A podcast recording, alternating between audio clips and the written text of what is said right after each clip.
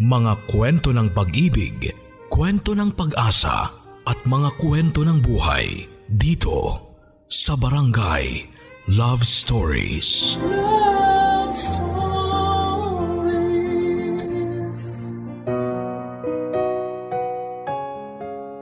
Walang magulang ang nanaising mapasama ang kanyang anak at wala ring anak ang hindi maghahangad na mapaginhawa ang buhay ng kanyang mga magulang. Ikaw, hanggang saan ang kaya mong isakripisyo para lang hindi makaranas ng hirap ang pamilya mo? Ang kabataan daw ang pag-asa ng bayan, kaya dapat na sila raw ay alagaan at bigyan ng magandang kinabukasan. Pero sa panahon ngayon ay maraming kabataan ang ginagamit ng mga matatanda para maging kabuhayan. Pakinggan natin ang kwento na pinadala ng kabarangay nating si Ira.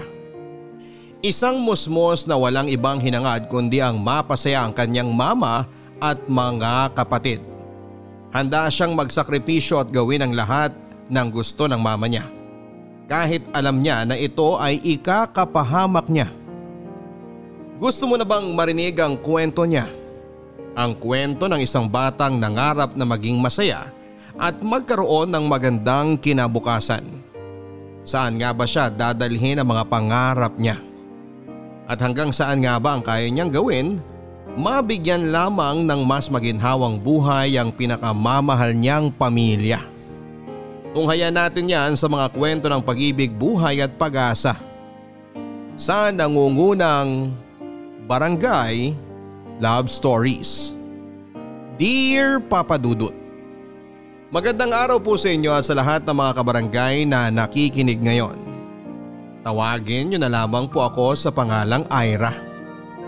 Hindi ko tunay na pangalan. 21 years old, taga Olonga po at kasalukuyang nagtatapos ng aking kolehiyo sa kursong BS Social Work. Papadudot, bata pa lamang po ako ay mahilig na akong makinig ng radyo. Mapa music man o drama ay sa inyong istasyon talaga ako palaging nakatutok. Ang totoo, ang inyo pong programa na Barangay Love Stories ang hindi ko talaga pinapalampas sa inyong istasyon. Nakaka-inspire kasi talaga ang mga kwento ng buhay na inyong iniere sa pang-araw-araw. Kaya naman nagdesisyon ako na mag-share na rin ng aking kwento na sigurado akong makakapag-iwan din ng aral sa mga nakikinig ngayon. Bago ko po simula ng kwento ko papadudot. Ipapaalam ko na rin po na marami po akong binago na pangalan at ilang impormasyon sa sulat ko na ito. Dahil medyo sensitibo po ang parte na ito ng aking buhay at gusto kong maprotektahan ang aking sarili, lalo na ang aking mga kapatid. Simple lang naman ang pamilya namin papadudot.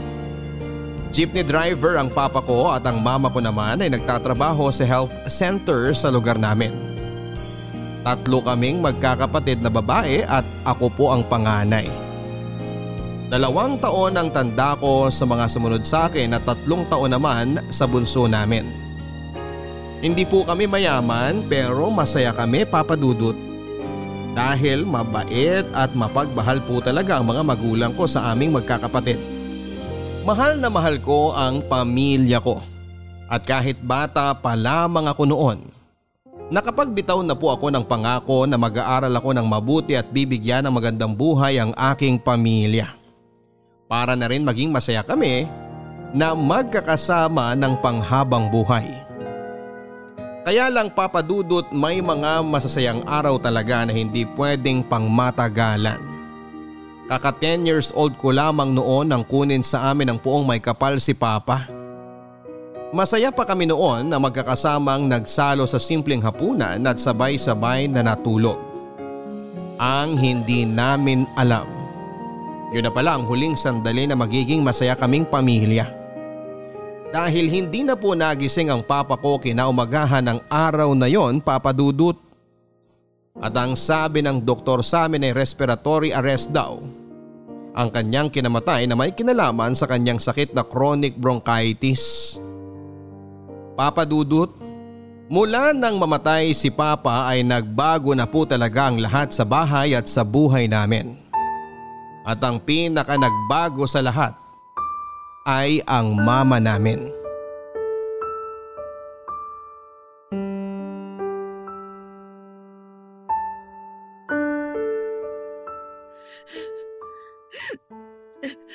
Umiiyak na naman si mama sa kusina.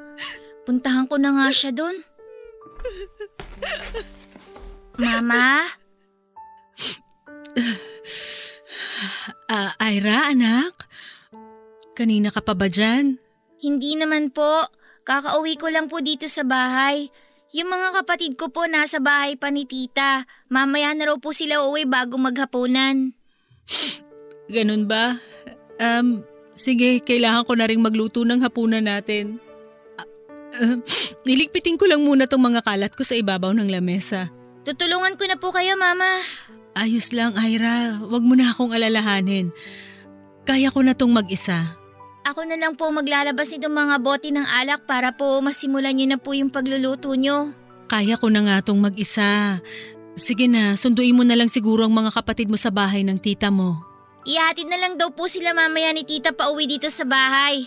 nag enjoy pa po kasi sila sa pinapanood nilang pelikula kanina eh. O siya, pumasok ka na lang muna sa kwarto at tapusin mo na ang mga assignment mo. Natapos ko na po lahat kahapon kaya tutulungan ko na lang po kayo dito sa kusina. Wag na, Ira. Kaya ko na tong mag-isa. Kung gusto mo, buksan mo na lang ang radyo at makinig ka ng music habang nagpapahinga. Mama, hayaan niyo na lang po akong tumulong sa inyo dito. Wala naman po akong ibang gagawin. Kaya ko na nga tong mag-isa! Bakit ba ang kulit mo, Ira? So- sorry po, Mama. Gusto ko lang naman po talaga makatulong sa inyo. Sorry po talaga, Mama. Ayoko po magalit kayo sa akin dahil sa pagiging makulit ko. Sige po, lalabas na lang po muna ako ng bahay. Ah, Ira, sandali lang. Bakit po? Sorry kung napagtaasan kita ng boses, anak. Hindi naman galit si Mama. Ano lang, um, pagod lang ako. Pagod lang akong umiyak. Sa totoo lang, miss na miss ko na kasi ang papa mo. Kaya kahit pagod na pagod na akong umiyak, hindi ko pa rin mapigilan ang sarili ko. Miss ko na rin po si Papa. Kaya lang mama, ang sabi po kasi ni tita, kailangan nating magpakatatag kahit po mahirap. Kaya nga po, kapag namimiss ko si Papa, ang iniisip ko na lang po, nandyan naman po kayo para sa amin ng mga kapatid ko. Mama, hindi niyo naman po kami iiwan, di ba? Hindi niyo po kami pababayaan ng mga kapatid ko. Oo anak, gagawin ko ang lahat para mapalaki kayo ng maayos. Hinding hindi ko hahayaan na maramdaman nyo na pareho kaming nawala ng papa mo. Mahal na mahal kita, Ira. Mahal na mahal ko kayo ng mga kapatid mo. Mahal na mahal ko rin po kayo, Mama. Tutulungan ko po kayo na hindi mahirapan sa aming magkakapatid. Tutuparin ko po yung pangako ko sa inyo ni Papa na magiging responsable po akong anak sa inyo at panganay sa aming magkakapatid. Salamat, anak. Salamat talaga.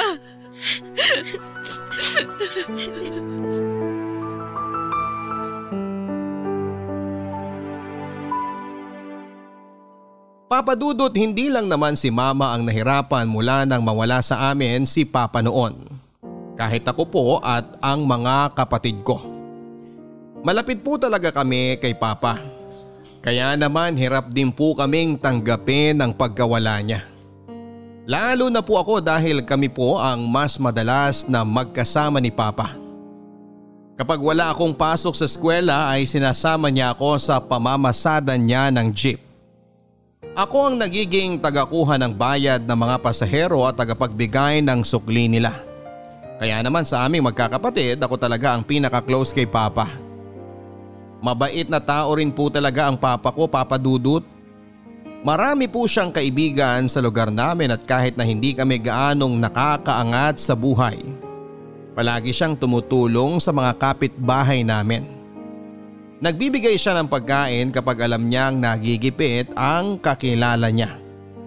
Nagpapahiram siya ng pera o kaya ay nag-aabot ng kung anumang tulong na kaya niyang ibigay. Kaya nga siguro maaga siyang kinuha sa amin papadudot dahil nasobrahan po siya sa bait. Pero ang nasa isip ko noon ay sana talaga ay hindi na lang namatay si Papa. Para sana hindi kami nalulungkot sa bahay nang dahil sa pagkawala niya. Halos isang buwan din na naging malungkutin si Mama Papadudut. Madalas na nakakulong lang siya sa kwarto o mag-isang umiiyak sa kusina ng bahay. Hindi niya na nga kami masyadong naaasikaso ng mga anak niya. Kaya bilang panganay ako ang palaging nag-aasikaso sa mga kapatid ko. Marunong naman akong magsaing, maglaba at maglinis ng bahay. Ako na rin ang tumutulong sa mga kapatid ko pagdating sa mga assignments nila. Mabuti na lang din papadudot, hindi rin gaanong nagtagal ang pagiging malungkutin ni mama sa bahay namin. Lauro, ano ba? Pag mo nga akong halikan dyan sa batok ko, nakikiliti ako. Yan ang gusto ko eh. Inaririnig ko yung mga tao mo dahil nakikiliti ka. Mm. Sandali lang, bubuksan ko lang tong pinto. Doon na tayo sa loob ng bahay namin dahil baka may kapitbahay pang makakita sa atin dito. Ayos lang yun. Masasarapan din naman sila habang pinapanood nila tayo eh. Mm. Baliw ka talaga. Ang tagal mo naman magbukas ng pinto. Nanggigigil na ako sa'yo eh. Eto na, binubuksan ko na nga. Oo, nahihirapan lang ako kasi nakayakap ka sa akin eh.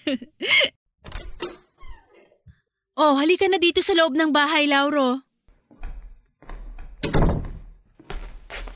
Mama? Ira, bakit gising ka pa? Ay, hinihintay ko po kasi kayong umuwi eh. G- ganun ba? Ang mga kapatid mo, tulog na ba? Opo, kanina pa po. Lauro, sandali lang. Tumigil ka muna sa paghalik-halik mo sa akin. Ano ba? Akala ko ba pwede na dito sa loob ng bahay nyo? Hindi mo ba nakikita? Gising pa kasi ang panganay ko. Ipapakilala muna kita. Um, Ira, ito nga pala si Tito Lauro. Lauro, si Ira, ang panganay na anak ko. Hello po, Tito Lauro. Hello din sa'yo. Okay, Lynn. Saan ba dito ang kwarto mo? Halika na ron at kanina pa talaga ako nang gigigil sa'yo. Shh! Hinaan mo nga ang boses mo at naririnig ka ng bata. Hindi na bata yung anak mo, no? Pwede mo nang turuan niya ng mga ginagawa natin ngayon eh. Ano ka ba, Lauro? Sabi ng hinaan mo ang boses mo. Um, Ira, pumasok ka na muna sa kwarto niyo ng mga kapatid mo. Magpahinga ka na rin kasi may pasok ka pa sa school bukas, di ba? Meron nga po, Mama. Pero hindi po ba kayo kakain? May tinira po kasi kaming ulam at saka kanin sa inyo. Gusto niyo po ba na ipaghain ko po kayo ni Tito Lauro? Naku, wag na anak. Busog pa kaming dalawa. Magpahinga ka na sa kwarto niyo. Oo, wag na. Kakain din naman ako sa kwarto mamaya eh. Uy, Lauro, ano ba? Parang gago naman to eh.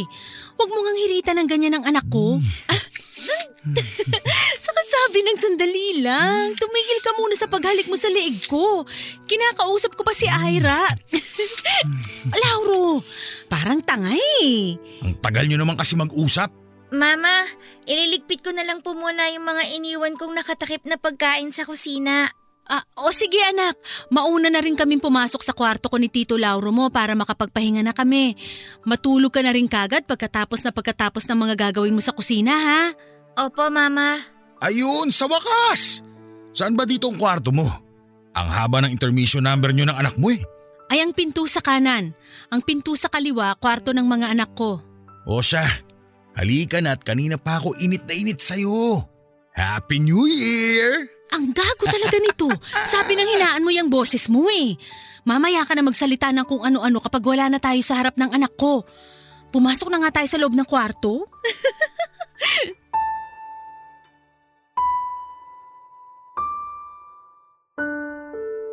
Papadudot halos kalahating taon pa lamang po mula nang mawala si Papa noon nang dalhin ni Mama si Tito Lauro sa bahay at pinakilala sa akin.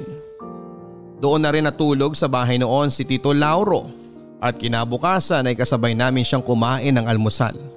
Maaliwalas na po ang mukha ni mama noon at napon ako na kahit papaano ay nabawasan na ang lungkot na nararamdaman niya dahil sa pagkawala ni Papa.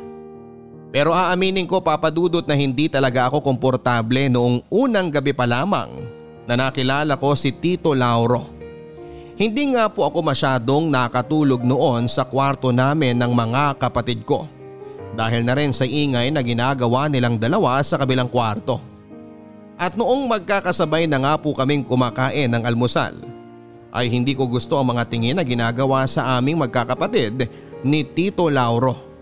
Isa-isa niya kaming tinititigan at nginingitian. Papadudot, hindi ko po talaga gusto ang presensya niya sa bahay noon at mas lalong hindi ako komportable na kasama namin siya ng mga kapatid kong babae. Papadudot doon na rin po halos tumira si Tito Lauro sa bahay namin. Sabay silang aalis ni mama ng bahay at sabay rin silang uuwi kinagabihan. Pero madalas po ay hindi umaalis ng bahay si Tito Lauro. Kaya naman mas lalong hindi naging komportable para sa akin ang pagkilos sa bahay namin. Kapag po nasa bahay kami ng mga kapatid ko ay ayoko nang nawawala sila sa paningin ko. Minsan nga po ay mas gusto ko pa na doon na muna kami sa bahay ng tita ko na kapatid ni mama. Alam ni tita ang tungkol sa pagtira ni Tito Lauro sa bahay namin. Minsan din ay tinatanong niya ako tungkol kay Tito Lauro. Kung mabait daw ba ito sa amin at kung pinakikisamahan kami ng maayos. Ang palagi kong sagot noon ay mabait si Tito Lauro dahil wala naman talaga siyang ginagawa na hindi maganda sa aming magkakapatid. Kaya habang tumatagal ang pamamalagi niya sa bahay, nakasanayan na lang din namin na kasama siya. Wala rin naman kaming ibang pagpipilian noon papadudot. At isa pa, ang mahalaga naman sa lahat ay yung nakikita ko na nagiging masaya na muli ang mama ko papadudot. Uy, Lauro, tumigil ka nga dyan sa ginagawa mo sa batok ko. Oh, bakit? Masarap naman di ba? Nakikiliti nga kasi ako, saka hindi ako makapag-concentrate dito sa niluluto kong hot cake. Good morning po, Mama. Ay, good morning din, Ira. Gising ka na pala. Lauro, sabi nang tumigil ka na dyan sa paghalik mo sa batok ko. Gising na ang anak ko. Ano naman kung makita niya tong ginagawa ko? Malaki na yung panganay mo. At saka good girl yan. Di ba, Ira? Hoy, sira ulo ka talaga. Sandali nga lang at malapit nang matapos tong niluluto ko. Doon ka na muna sa may lamesa at magkape ka na. Ay nako, sige na nga. Bilisan mo na dyan sa ginagawa mo. Ang bilis lang magluto ng hotcake pero pinapatagal mo. Ay, oo na. Eto na nga, oh. Malapit nang matapos. Um, Ira, hindi pa ba gigising ang mga kapatid mo? Ginising ko na po sila pero ang sabi nila mamaya na raw po sila babangon eh. Hinayaan ko na lang din po muna sila kasi wala naman po kaming pasok ngayon sa school. O sige, hayaan mo na nga lang muna silang matulog. Bakit ang aga mo palang nagising ngayon? May project po kasi akong gagawin sa bahay ng kaklase ko kaya maaga rin po akong maglilinis ng bahay. Napakabait naman talaga ng anak ko. Naisip mo pa talagang unahin ang paglilinis nitong bahay natin bago ka umalis? Para po wala na rin gagawin ng mga kapatid ko mamaya dito sa bahay. Wala rin po kayong pasok sa health center ngayon, di ba? Naku, hindi na ako nagtatrabaho doon, Ira. Ha? Kailan pa po kayo umalis doon? Mag-iisang buwan na rin. Ano pong trabaho niyo ngayon, Mama? Ah, ah, ha? Ah, ano? Um... Ah, ano bang gusto mong kainin sa almusal, Ira? Meron na diyang kanin at pritong itlog, meron ding tinapay at keso, saka malapit nang matapos tong niluluto kong hotcake. Baka ito ang gusto mong almusalin. Tinapay na lang po sa akin, Mama. Sige, ipagtitimpla na lang kita ng mainit na tsokolate mo pagkatapos ko dito. Ako na lang po gagawa nun. Marunong na naman po ako magtimpla ng kape tsaka tsokolate. Kaylin, ano ba? Hindi ka pa ba matatapos dyan? Ang dami niyo satsat ang anak mo eh. Eto na nga, oh. Kinukuha ko na dito sa kawali itong huling hotcake na nakasalang. Ang tagal-tagal mo namang kumilos. Baka mainip na ang client natin. Mauna na nga ako sa kwarto. Dadalhin ko na lang tong kape ko. Ihahanda ko na rin ang computer natin at webcam doon. Bilisan mo na dyan ha. Sige, susunod na rin ako kagad sa'yo. O anak, heto na ang hot cake. Ikaw na lang ang mag-asikaso sa mga kapatid mo kapag nagising na sila. Sige po mama, ako na pong bahala sa kanila. Um, Ira, may ibibilin nga pala ako sa'yo. Ano po yun? Wag na wag kayong papasok sa kwarto namin ni Tito Lauro mo ha. Wag rin kayong lalapit sa may pintuan. Basta ano man ang marinig nyo mula sa kwarto namin, wag nyo na lang papansinin, okay? Bakit po? Um, kasi nagtatrabaho kami ni Tito Lauro sa loob, kaya bawal ang maingay at makulit. Bawal kaming maistorbo sa loob ng kwarto. Maliwanag ba yon, Ira? Opo mama, maliwanag po lahat ang mga bili niyo sa akin. Papadudot minsan ay may nagtanong sa akin noon na kapitbahay namin kung ano raw ba ang trabaho ni mama. At bigla siyang nag-resign sa health center. Matagal na kasi nagtatrabaho doon si mama. Hindi pa yata ako pinapanganak ay doon na siya nagtatrabaho. Kaya kahit ako ay nagtaka kung bakit bigla siyang umalis doon. Pero dahil hindi ko alam kung ano ang trabaho ni mama. Wala rin akong naisagot sa kapitbahay namin na nagtatanong noon. Kagaya ni Tito Lauro ay hindi na rin po umaalis ng bahay si Mama Papadudut. Palagi lang silang nasa loob ng kanilang kwarto sa buong maghapon. Madalas po ay nakakarinig ako ng kakaibang ingay mula sa loob. May sumisigaw, umuungol at mga tunog na hindi ko mawari kung ano. May mga oras na naririnig ko rin na nagsasalita ng mga English words sina mama at tito Lauro. Pero dahil nasa loob sila ng kwarto at sarado ang pintuan, hindi ko rin masyadong maintindihan kung ano ang pinag-uusapan nila. Minsan din papadudot, gusto ko nang katukin ang pinto ng kwarto ni na mama kapag parang iyak na ang naririnig ko. Pero pinigilan ko ang sarili ko dahil ayokong mapagalitan ako. At sinusunod ko na lang kung ano man ang bilin sa akin ni mama. Eh sa ayaw na nga sa'yo matanda. Hindi mo ba naiintindihan yun? Anong gusto mong gawin ko? Alam mo kung anong dapat gawin. Alam mo kung ano ang gusto ng matandang kliyente natin. Hindi! Hindi ako papayag sa kung ano man yung nasa isip mo, Lauro! Eh di sabay-sabay na lang tayo magutom sa bahay na to. Mama, nag-aaway po ba kayo ni Tito Lauro? Sakto pala eh. Gising na ang anak mo. Kaya sabihin mo na sa kanya ang dapat niyang gawin. Pwede ba, Lauro? Huwag mo nga dinadamay ang anak ko! Um, Ira, pumasok ka na sa kwarto nyo at bumalik ka sa pagtulog. Malalim na ang gabi at may pasok ka pa bukas. Eh, hindi po kasi ako makatulog dahil sa sigawan niyo ni Tito eh. Nagsisigawan kami ng mama mo dahil wala na kami pampakain sa inyo magkakapatid. Naiintindihan mo ba yon, Ira? Lauro, tumahimik ka nga! Bakit? Totoo naman ah. Kung tutulungan tayo ng panganay mong anak, tiba-tiba tayo. Sure ball yun! Sabi na huwag mong dinadamay ang mga anak ko, lalo na si Ira! Mga bata pa sila at kahit kailan, hinding hindi ako papayag sa gusto mong mangyari! So, hayaan mo na lang talagang mamuti ang mga mata natin sa gutom. Pare-pareho tayong mawawalan, bahala ka. Pwede naman akong humanap ng ibang trabaho. Pwede akong bumalik sa health center kung saan ako dating nagtatrabaho. At pagkakasya imulit ang kakarampot na kinikita mo ron? Sa tatlong mga anak mo? Oo, bakit hindi? Eh ikaw ba? Anong magiging trabaho mo bukod sa pagiging palamunin mo dito sa bahay namin? Aba, ang kapal din naman ng mukha mong babae ka. Mama! Huwag niyo siyang saktan! Tumabi ka dyan sa harapan ng mama mo. Kung ayaw mo ikaw sa maisahin, Ira! Kailin, halika rito. Mag-usap tayong dalawa para mas malinawan yung pag-iisip mo. Wag po! Bitiwan niyo po ang mama ko! Bitiwan niyo po siya!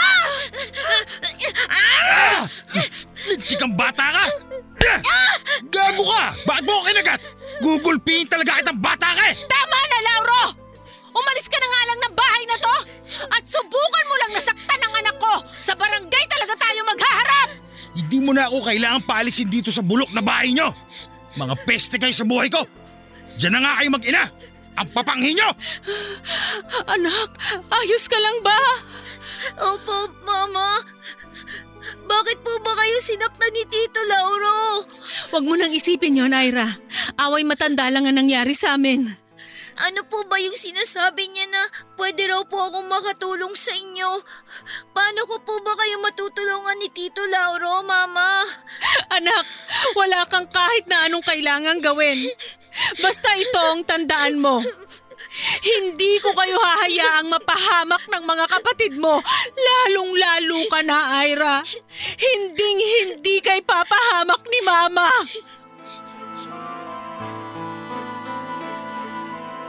Papadudot ilang araw din pong hindi umuwi noon sa bahay si Tito Lauro.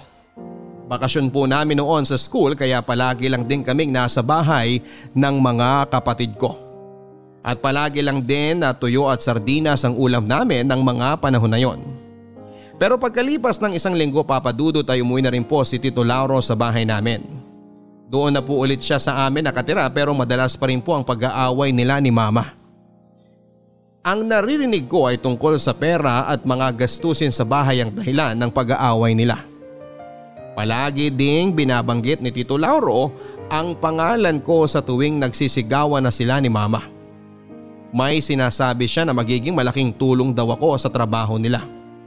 At kapag sinasabi yon ni Tito Lauro ay mas lalong nagagalit si mama. Hindi ko maintindihan kung ano ba talaga ang pinag-aawayan nilang dalawa bukod sa pera. Pero ang paulit-ulit na sinasabi ni mama ay hindi siya papayag sa gustong gawin ni Tito Lauro. Hindi raw siya papayag na isama ako ni Tito Lauro sa trabaho nila ni mama. Papadudot unti-unti nang dumalang ang naging pag-aaway ni na Tito Lauro at mama sa loob ng bahay namin. Hindi na ako nagigising sa madaling araw dahil sa sigawan nilang dalawa. Madalas na ring masarap ang ulam namin noon at para bang wala na silang problema pa sa pera. Madalas din akong tinitignan ng makahulugan ni mama noon at kapag tinatanong ko siya kung bakit siya nakatitig sa akin ay ngingiti lamang siya sa akin at sasabihin niya na mahal niya ako. Hindi lang si mama ang may kakaibang kinikilos noon papadudot. Dahil kahit si Tito Lauro ay medyo nag-iba rin noon sa amin ng mga kapatid ko. Palagi siyang mabait sa amin lalo na po sa akin. Kinakausap niya nga po ako noon at tinatanong kung gusto ko raw bang laging masaya si mama. Sumagot kagad ako ng oo dahil yun naman talaga ang gusto kong mangyari. Sinabi ni Tito Lauro na magagawa ko raw yon basta susunod ako sa lahat ng ipagagawa nila sa akin. Hindi ko na masyadong naintindihan pa ang ilan sa mga sinasabi niya. Basta ihanda ko lang daw ang sarili ko dahil masusuklian ko na ang lahat ng sakripisyo na ginawa ni mama para sa aming magkakapatid papadudot. Hanggang isang araw na nasa bahay ng tita ko ang mga kapatid ko at ako lamang ang nasa bahay namin para maglinis. Excited na umuwi si na mama at tito Lauro noon sa bahay, daladala ang mga pinamili nilang pagkain at mga bagong damit. Ira, halika nga muna dito sandali. Bitawan mo muna yung walis na hawak mo. Bakit po, Mama? Isukat mo nga tong damit na binili namin ni Tito Lauro mo para sa'yo. Ang ganda naman po ng kulay nitong dress, Mama. Nagustuhan mo ba? Siyempre po! Paboritong kulay ko nga po tong pink eh. Mabuti naman kung ganon. Kasya naman, di ba? Opo, Mama. Mukhang kasyang-kasya po. Kailin, mauna na ako sa loob ng kwarto ha. S- Sige, Lauro. Huwag na kayong magtagal at sumunod na kayong dalawa doon. Ihahanda ko na rin ng webcam at computer. Oo, kakausapin ko lang sandali si Ira. Okay, sige. Mama, bakit niyo po pala ako binilan ng bagong damit? Hindi ko naman po birthday tsaka malayo pa po ang Pasko. Ah, anak, sinabi mo kasi dati na gusto mong makatulong kay mama, di ba? Opo, Masaya ka ba nakasama mo kami ng mga kapatid mo dito sa bahay? syempre naman po, Mama. Ay, Ira, mahal mo ba si mama? Opo, palagi ko naman pong sinasabi sa inyo yon. Handa ka bang gawin ang lahat para mapasaya si mama? Saka para makatulong sa mga gastusin dito sa bahay? Opo, Mama. Matagal ko na pong gusto makatulong sa inyo pero hindi ko po alam kung paano. Bata pa po kasi ako kaya hindi pa po ako makakapagtrabaho para makatulong sa inyo.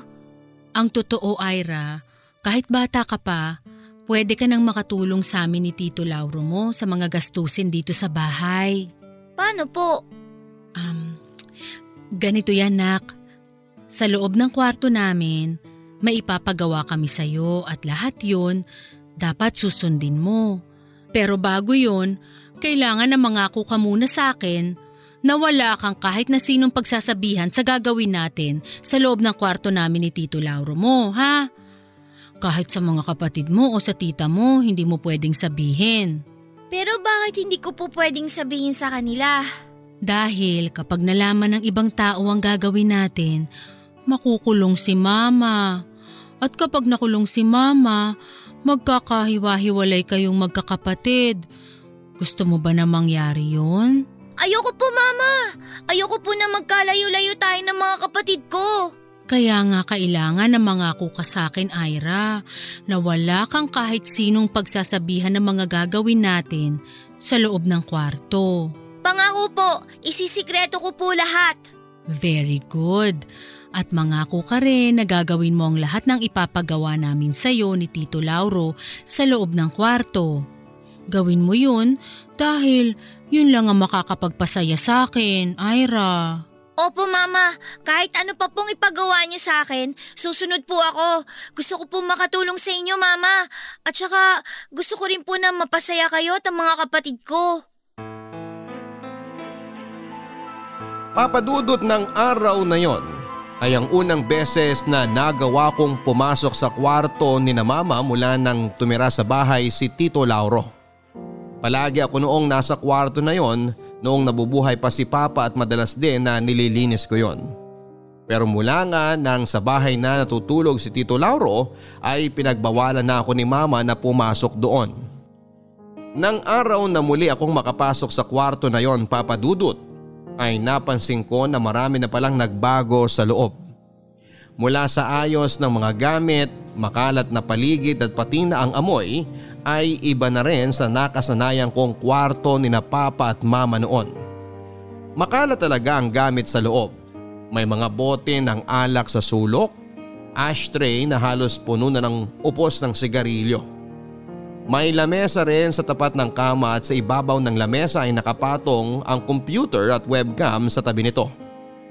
Mga gamit na hindi ko noon nakikita sa loob ng kwarto na yon. Papadudot yon ang araw na sinimulan na ni na mama na ipagawa sa akin ang mga bagay na alam kong mali pero sinunod ko pa rin noon. Yun daw kasi ang makapagpapasaya sa kanya at pati na rin sa mga kapatid ko. At kagaya ng pangako ko kay mama, hindi ko sinabi sa kahit na sino ang ginawa namin sa loob ng kwarto ng araw na yon, papadudot.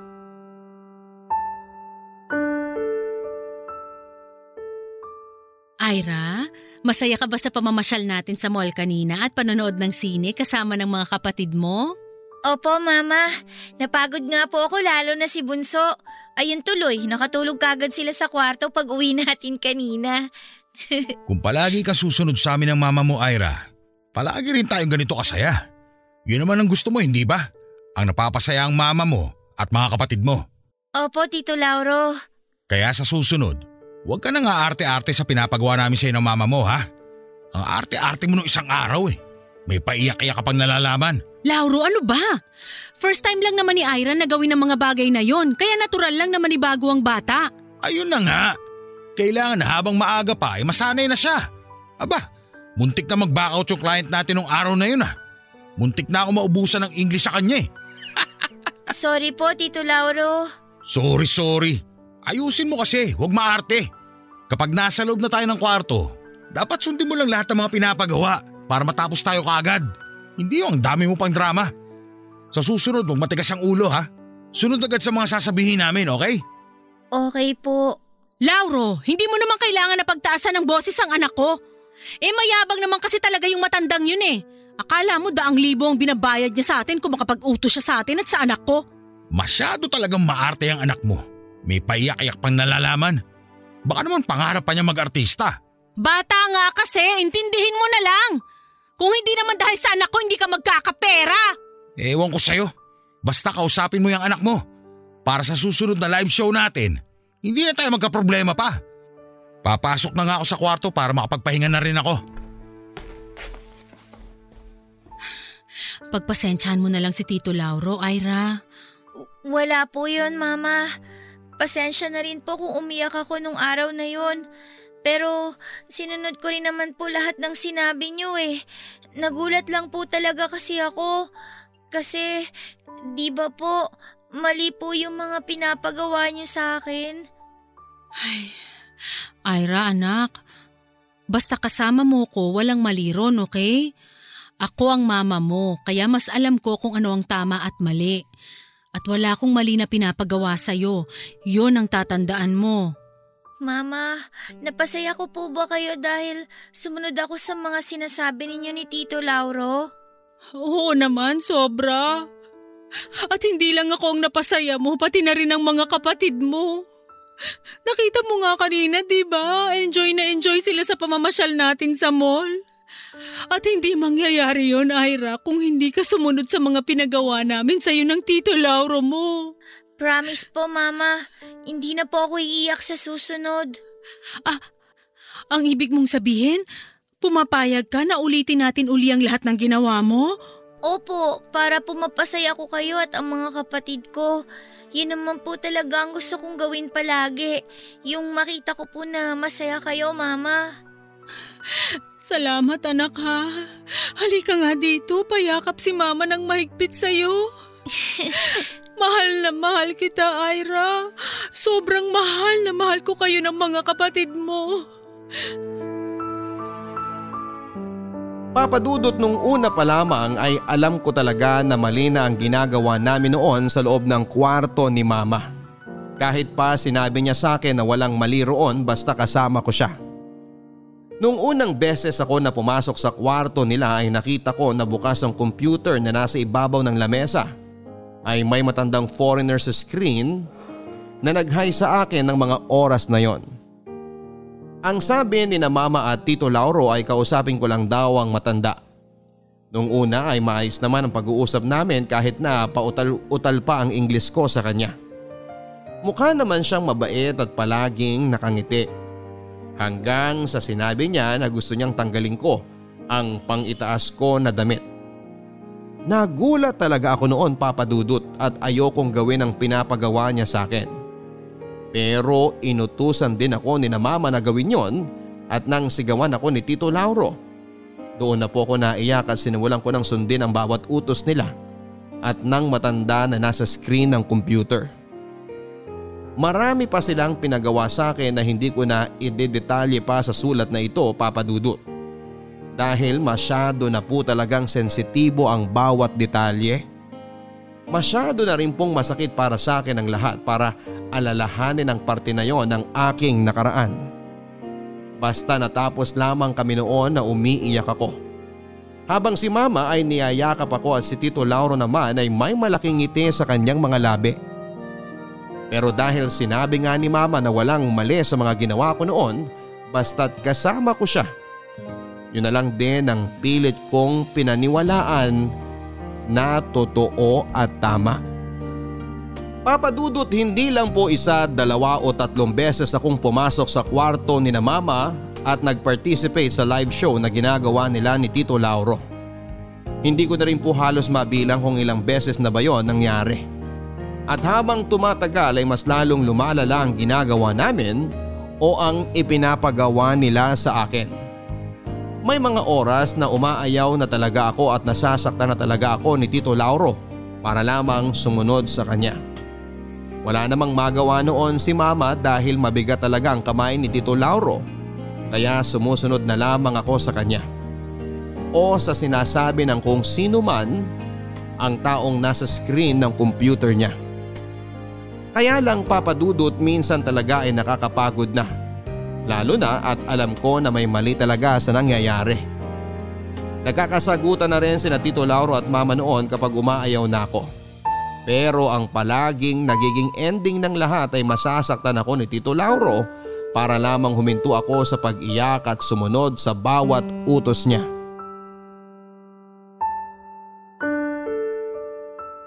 O Ira, ano pang ginagawa mo? Nakatayo ko pa dyan sa may pinto. Halika na rito sa harap ng computer at malapit na mag-online ng client natin.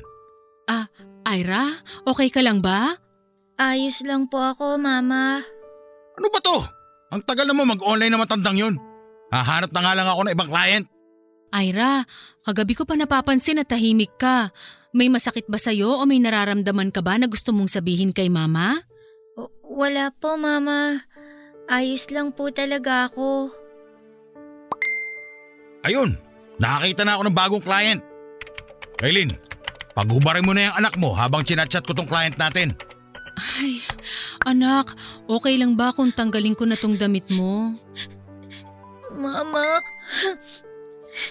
ayoko na po. Anong ayaw mo na? Ayoko na po nitong pinapagawa niyo sa akin.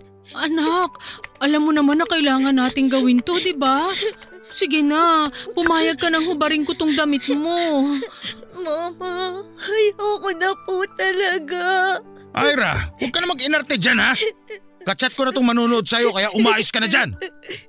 Mama, ayoko na po talaga. Lalabas na lang po ako ng kwarto niyo.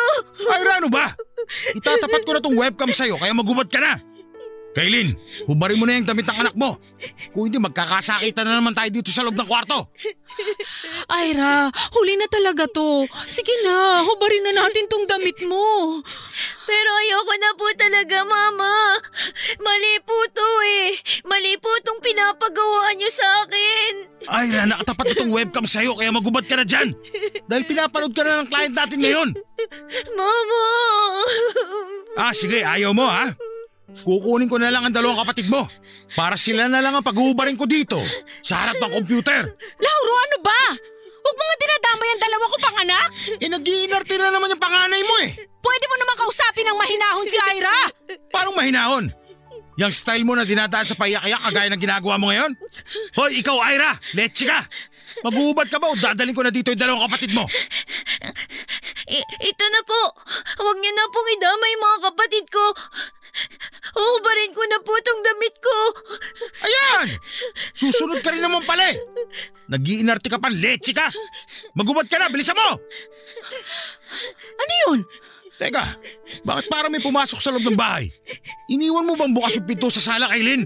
Hindi! Sinara ko yun, sigurado ako. Men, check niyo yung isang kwarto. Mga pulis to! Kung sino man ang tao dyan sa loob ng kwarto, buksan niyo na tong pinto! L- Lauro, may pulis daw sa labas. Gaga! Narinig ko! Buisit! Paano na to? Mama, Inulit ko! natatakot po pulis ako. Ano na? Lauro, anong na gagawin natin? Tumahimik ka nga dyan! Hindi to! ako makapag-isip! Huwag ka mag-alala, anak. Hindi ka nila makukuha sa akin. Hindi tayo magkakahiwalay. Oh, men! Kunin niyo yung bata! Arestuin niyo mga yan!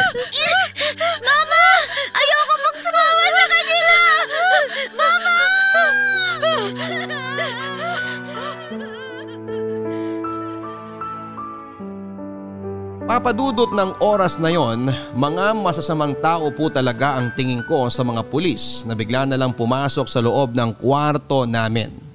Halos hubad na ako noon habang mahigpit akong yakap-yakap ni mama. Nang makapasok nga po ang mga pulis ay kagad nila akong hiniwalay kay mama. Tandang tanda ko po talaga ang araw na yon papadudot. Iyak ako ng iyak at ayokong bumitaw sa pagkakayakap sa katawan ni mama. Si mama naman ay ganun din sa akin. Yakap niya ang hubad kong katawan habang pilit akong nilalayo sa kanya ng mga hindi ko kilalang tao. Hanggang sa mga kamay na lang namin ang mahigpit na nakakapit noon sa isa't isa na tuluyan na ring bumitaw sa pagkakahawak. May babaeng lumapit sa akin noon at binalot ang katawan ko ng makapal na kumot. Napakagulo ng araw na yon papadudot. Napakaingay po ng bawat sulok ng kwarto. At bago ako tuluyang nilabas ng kwarto na kung sino man ang may karga sa akin ng mga oras na yon, Nakita ko na sinimula ng halughugin ng mga pulis ang buong kwarto ni na mama at tito Lauro. Papadudot sabay-sabay kaming dinala ng mga kapatid ko sa isang social welfare. Nakasuot na ako ng maayos na damit noon at isa-isa na kaming tinanong ng social worker. Dahil hindi naman alam ng mga kapatid ko ang nangyayari sa loob ng kwarto ni na mama ay wala na rin po silang naibigay na sagot sa tanong ng mga social worker. At nang ako na po ang tinanong nila ay puro iyak at pag-iling na lamang ang ibinigay kong sagot. Ayoko kasing baliin ang pangakong binitawan ko kay mama. Ayoko po na ilayo kami ng mga pulis o social worker mula sa mama ko. Ayoko po papadudot na magkahiwalay-hiwalay kami ni na mama at ng mga kapatid ko ng panahon na yon. Hi, Ira! Hello po. Ako si Ate Lena, yung social worker na kumargat nagbihis sa'yo kahapon. Natatandaan mo ba ako? O, opo. Mabuti naman. Akala ko nakalimutan mo na kaagad ako eh. Kamusta ka na? Maayos naman po. May masakit ba sa'yo ngayon? Wala po. Um, Ira, ang sabi kasi ng mga kasamahan ko sa trabaho, hindi mo raw sila kinakausap. Kaya okay lang ba kung magkwentuhan tayo ngayon? Opo, okay lang po. Ira, may gusto sana akong itanong sa'yo. Pero gusto ko na sabihin mo sa akin ang totoo. Ate Lena, gusto ko na pong makita ang mama ko. Sorry Ira, pero hindi pa kasi pwede ngayon eh. Gusto ko na po siyang makita. Please po ate, tulungan niyo naman po akong makita siya. Ganito na lang. May itatanong lang ako sa'yo at gusto ko na magsabi ka ng totoo. Pagkatapos nito, tutulungan kita na magkita kayo ng mama mo. Okay ba yun sa'yo? S- sige po. Um, totoo ba na madalas kayong buong maghapon na nakakulong sa kwarto ni Tito Lauro at ng mama mo? Opo, Anong ginagawa niyo sa loob ng kwarto? wala po. Paanong wala? Akala ko ba buong maghapon kayong nasa loob ng kwarto? Madalas po nanonood lang kami ng movie sa computer ni Tito Lauro. Tapos naglalaro rin po kami ng computer game. Ira, gusto ko sana magsabi ka sa akin ng totoo. Alam mo naman na masama ang nagsisinungaling, di ba? Pero yun po yung totoo. Wala naman po kaming ginagawa na mali ni na mama sa kwarto. Hindi ba mali na pinaguhubad ka ng Tito Lauro at mama mo habang may nanonood sa'yo sa computer? Eh, hindi naman po yun nangyari. Ira, matalino kang bata. Alam mo na kung ano ang tama at mali. At sigurado ko na alam mong mali ang pinapagawa sa'yo ng mama mo. Wala pong kasalanan si mama. Bakit po ba paulit-ulit na lang kayo? Mabait po ang mama ko. Gusto ko na po siya makita. Dalhin niyo na po ako sa kanya. Ramdam ko na hindi mo talaga gusto kung ano man ang pinapagawa nila sa'yo noon. Kaya kailangan na magsabi ka sa akin ng totoo. Ira, gusto mo ba na mangyari rin sa mga kapatid mo ang nangyari sa'yo? Gusto mo ba na pati sila mapahamak? Ayoko po, Ate Lena. Ate Lena, huwag niyo po silang ibibigay kay Tito Lauro. Ayoko na po gawin nila kung ano po yung pinapagawa sa akin ni Tito Lauro at ni Mama dun sa loob ng kwarto. Please po, Ate Lena. Huwag niyo po nga hayaan na mapahamak yung mga kapatid ko. Sasabihin ko na po lahat. Protektahan niyo lang po yung mga kapatid ko. Please po, ayoko pong madamay sila. Gagawin ko yon Ira. Poprotektahan ko ang mga kapatid mo kagaya ng gusto mong mangyari. Pero para magawa ko yun, kailangan na malaman ko ang totoo. Ira, kailangan na sabihin mo sa akin kung ano ang totoong nangyari. Hindi lang to para sa sarili mo, pati na rin to sa mga kapatid mo. S- sige po, Ate Lena. Sasabihin ko na po yung totoo. Sasagutin ko na po lahat ng tanong nyo. Papadudot tuluyang ko na pong binali ang pangako ko noon kay mama.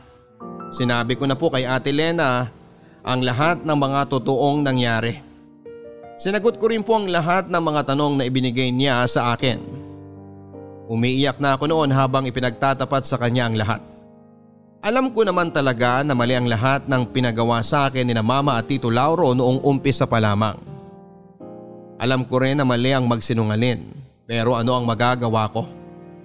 Ang nasa isip ko po noon kapag sinabi ko ang totoo ay mangyayari ang sinasabi ni Mama na magkakahiwalay kami ng mga kapatid ko.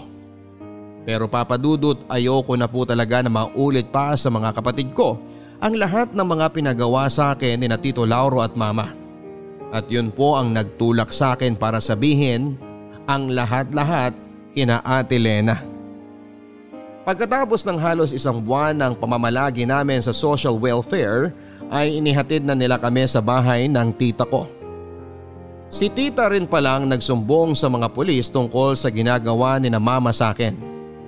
Matagal na raw niyang nararamdaman na may mali ng ginagawa sa akin si na mama at hinihintay lang daw niya ako na magsumbong at magsabi sa kanya ng totoo. Pero hindi ko nga po yun ginawa kaya humingi na siya ng tulong sa kaibigan niyang pulis at mabilis namang umaksyon. Hindi na rin tumanggi si na tita nang ihabilin kaming magkakapatid sa kanya ng social worker. Wala naman ding kasi siyang asawa o anak. Kaya naman handa siyang akuin ang responsibilidad sa aming magkakapatid. Mas binigyan din ng linaw ni tita ang isipan ko ng panahon na yon.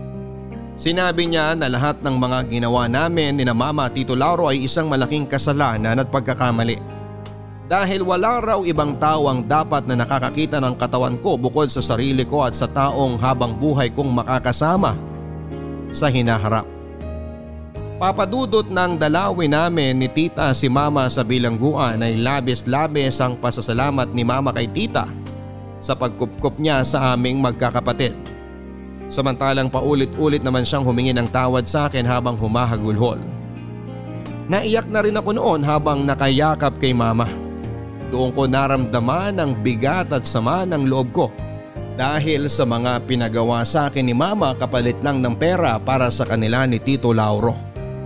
Ang pakiramdam ko po noon papadudot ay hindi niya tinupad ang pangako niya sa akin at hinayaan niya akong mapahamak. Siguro nga ay napipilitan lang si mama na pumayag na gawin yon sa akin ni Tito Lauro. Pero ginawa niya pa rin kung ano ang masama at halos binenta na niya ang katawan ng sarili niyang anak. Pagkatapos ng dalaw naming yon ni tita kasama ng mga kapatid ko kay mama ay hindi ko na natandaan pa kung kailan ang sumunod naming pagdalaw sa kanya. Hindi na kasi yon naging madalas at ang sabi ni tita at ni ate Lena mabuti na raw na huwag muna kaming dumalaw kay mama para unti-unti ko makalimutan ang lahat ng nangyaring yon sa buhay ko. Dalawang taon ang nakalipas mula nang makulong sina mama at nalaman namin na tumakas raw sa bilangguan si Tito Lauro Papadudut. Pero hindi rin nagtagal ay nabalitaan namin na nakita na lamang ang katawan niya sa kalapit bayan na wala ng buhay at mukha raw sinalvage. Papadudot ngayon po ay sampung taon nang nakakaraan mula na mangyari ang lahat ng ito sa buhay ko. Matagal ko na rin pong napatawad si mama at aaminin ko na naibigay ko lamang ang buong kapatawaran sa kanya nang mamatay siya sa loob mismo ng bilangguan dahil sa pneumonia tatlong taon na po ang nakakalipas. Hindi po madali ang magkaroon ng ganitong klase ng alaala papadudot.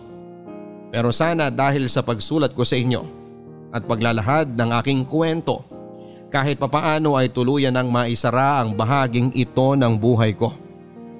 At bago yun mangyari sana po ay nakapag-iwan din ng aral ang kwento kong ito sa lahat ng mga kabarangay na nakikinig ngayon. Lalo na sa mga taong may hindi naging magandang karanasan sa kanilang nakaraan. Hanggang dito na lamang po at lubos na gumagalang ang inyong forever kapuso at kabarangay, Ira. Ang pagpapatawad sa taong nagkaroon ng malaking kasalanan sa iyo ay maaring maging tulay sa totoong katahimikan ng buhay mo. Ira kasama mo ang mga kabarangay natin dito sa Barangay Love Stories ay nagpapasalamat sa iyo sa pagbabahagi mo ng kwentong ito. Kahanga-hanga ang naging katapangan mo para maisulat ang liham na pinadala mo sa amin. Tama ka na hindi madali ang magkaroon ng alaala na kagaya ng sayo. Isang musmos na ang gusto lamang ay makapagbigay saya sa kanyang mahal sa buhay. At dahil sa pagiging mapagbigay at mapagmahal mong anak at kapatid noon, ikaw naman ang napahamak. Kahanga-hanga ang katapangan na ipinakita mo maprotektahan mo lang ang mga kapatid mo. Maswerte sila na ikaw ang naging ate Ira nila at alam ko na kung saan man naroroon ang papa mo ngayon ay proud na proud siya sa iyo dahil nagawa mong lampasan ang lahat ng mga pagsubok na dumating sa iyong buhay. Sana ay maging matatag ka pa sa paglipas ng panahon at asahan mo rin ang pagbalik sa iyo ng lahat ng kabutihan na ginawa mo para sa mga mahal mo sa buhay. Hanggang sa muli mga kapuso ako po si Papa Dudut. Hanapin niyo po ang aking YouTube channel Papa Dudut Vlogs, ang aking Twitter account, Instagram and Facebook. Hanapin lamang ang Papa Dudut. Sa mga kwento ng pag-ibig, buhay at pag-asa dito sa Barangay Love Stories number 1. Mga kwento ng pag-ibig, kwento ng pag-asa at mga kwento ng buhay dito sa Barangay Love Stories. Love Stories.